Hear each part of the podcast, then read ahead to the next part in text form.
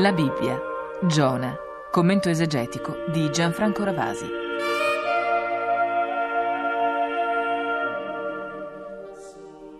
Continua la nostra lettura di un libro delizioso, tra l'altro anche narrativamente molto raffinato, molto colmo di immagini, di colpi di scena, che porta il nome dal suo protagonista, Giona, un profeta il quale ha al suo interno un travaglio che era stato vissuto da molti ebrei.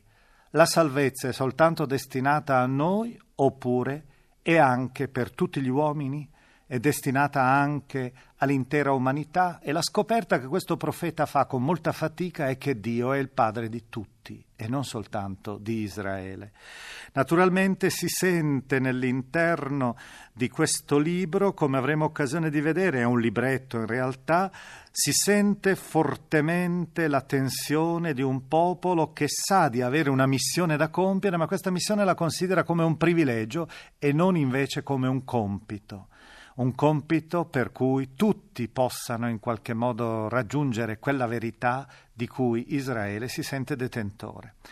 Sappiamo già l'antefatto durante la tempesta, mentre Giona se ne sta andando lontano, proprio agli antipodi del luogo della missione a cui Dio l'ha indirizzato. Nell'interno di questa tempesta Giona viene gettato in mare.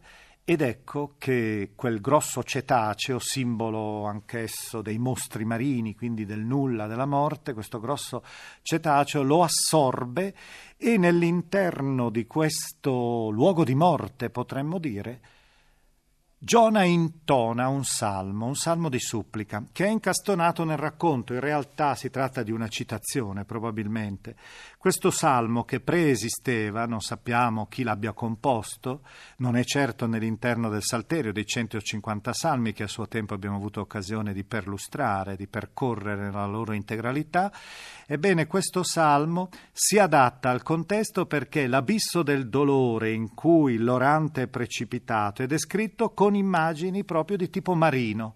Ci sono mari, torrenti, flutti, onde, acque, abissi, le alghe persino. E i simboli anzi ci rappresentano che cosa vuol dire il mare per l'orientale, che è più qualcosa di simile agli inferi, è qualcosa che è lontano dalla vita, che è lontano dal culto, che è lontano dal mondo della felicità. È un luogo sotterraneo con porte che sono bloccate da spranghe, simile a una fossa. Il Salmo è proprio retto da questo contrasto. Da un lato c'è una discesa precipite nell'interno della morte, ma dall'altra parte c'è la mano di Dio che ci solleva verso l'alto ed è pronta ad estrarci dalla fossa della morte.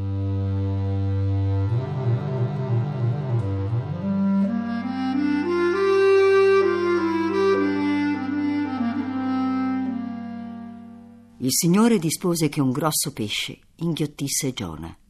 Così Giona rimase nel ventre del pesce 3 giorni e 3 notti. Allora Giona levò la preghiera al Signore suo Dio dal ventre del pesce e disse: «Nella mia angoscia ho invocato il Signore ed egli mi ha risposto. Dal profondo degli inferi ho gridato ed egli ha ascoltato il mio grido. Tu mi avevi gettato nel profondo, nel cuore del mare, e un torrente mi aveva circondato. Tutti i tuoi flutti e le tue onde si erano riversati su di me. Io ho pensato, mi hai scacciato dalla tua presenza, eppure continuerò a guardare verso il tuo santo tempio. Le acque mi avevano circondato fino al collo, l'abisso mi aveva avvolto, le alghe si erano attorcigliate al mio capo.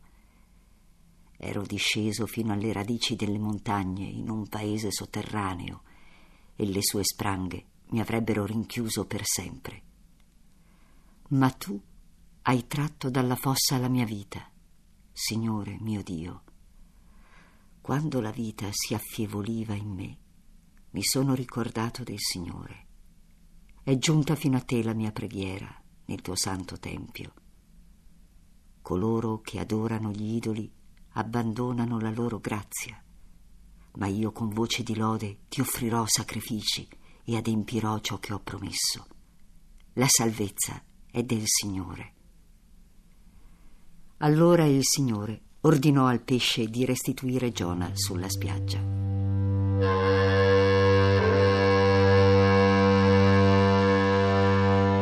Il capitolo terzo, che ora leggiamo, sempre del libro di Giona, è il rinnovamento quasi della sua vocazione, della sua missione, che era destinata alla città di Ninive, la capitale della Siria, una metropoli così estesa, sentiremo, che richiede ben il cammino di 3 giorni per poterla integralmente percorrere.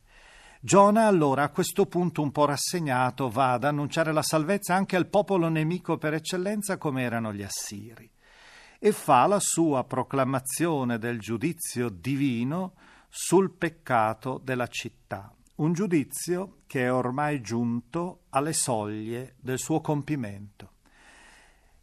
Ed ecco all'improvviso qualcosa di inatteso, qualcosa che il profeta, non dico non s'attendeva, non sperava neppure, non voleva, anzi, cioè i nemici per eccellenza, coloro che egli avrebbe visto volentieri sotto la coltre del giudizio di Dio e della maledizione, sono invece pronti a convertirsi. La sorpresa è proprio questa: contrariamente a quanto il profeta auspicava, tutti i niniviti si convertono e compiono gesti penitenziali.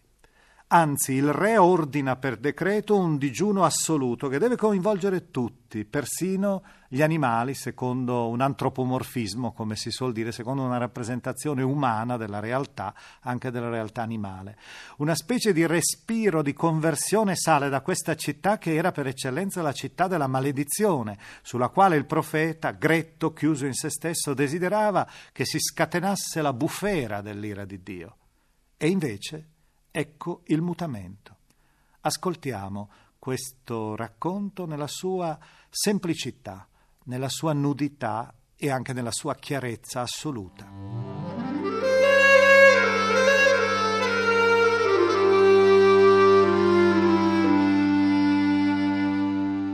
La parola del Signore fu rivolta a Giona per la seconda volta. Gli disse: «Su, va nella grande città di Ninive e annunziale il messaggio che io ti rivolgo».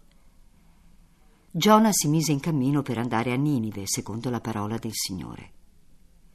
Ninive era una città molto grande, lunga 3 giorni di cammino.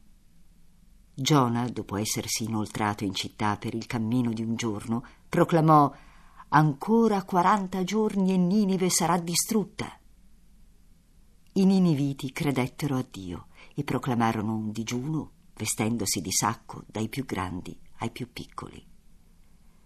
Quando la notizia arrivò al re di Ninive, egli si levò dal suo trono, si tolse di dosso il manto reale, si vestì di sacco e andò a sedersi sulla cenere.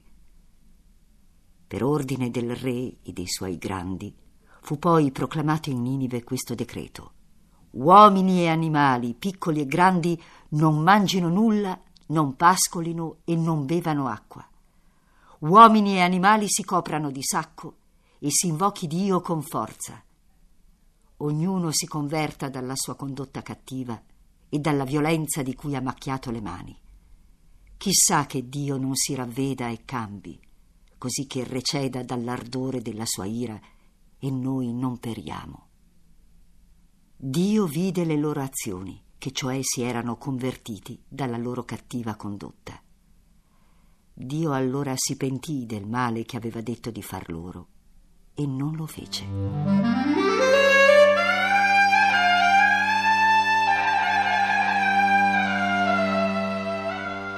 Il testo del capitolo terzo di Giona ci ha presentato dunque il sovrano di Ninive con tutta la sua assemblea, l'assemblea del suo popolo, che si rivolge a Dio confessando le colpe, aprendosi alla speranza che Dio cambi, come si dice, cioè receda dalla sua collera, dal suo giudizio e doni il suo perdono. Ecco, questa evocazione del pentimento divino, Dio che alla fine si pente, l'abbiamo sentito poco fa, Dio allora si pentì del male che aveva detto di far loro ai niniviti e non lo fece, è un modo molto pittoresco e orientale per ricordare proprio il mutamento che avviene in Dio di fronte alla conversione dell'uomo. Dio è felice di non far scatenare il suo giudizio quando vede che l'uomo nella sua libertà ha scelto il bene e la giustizia.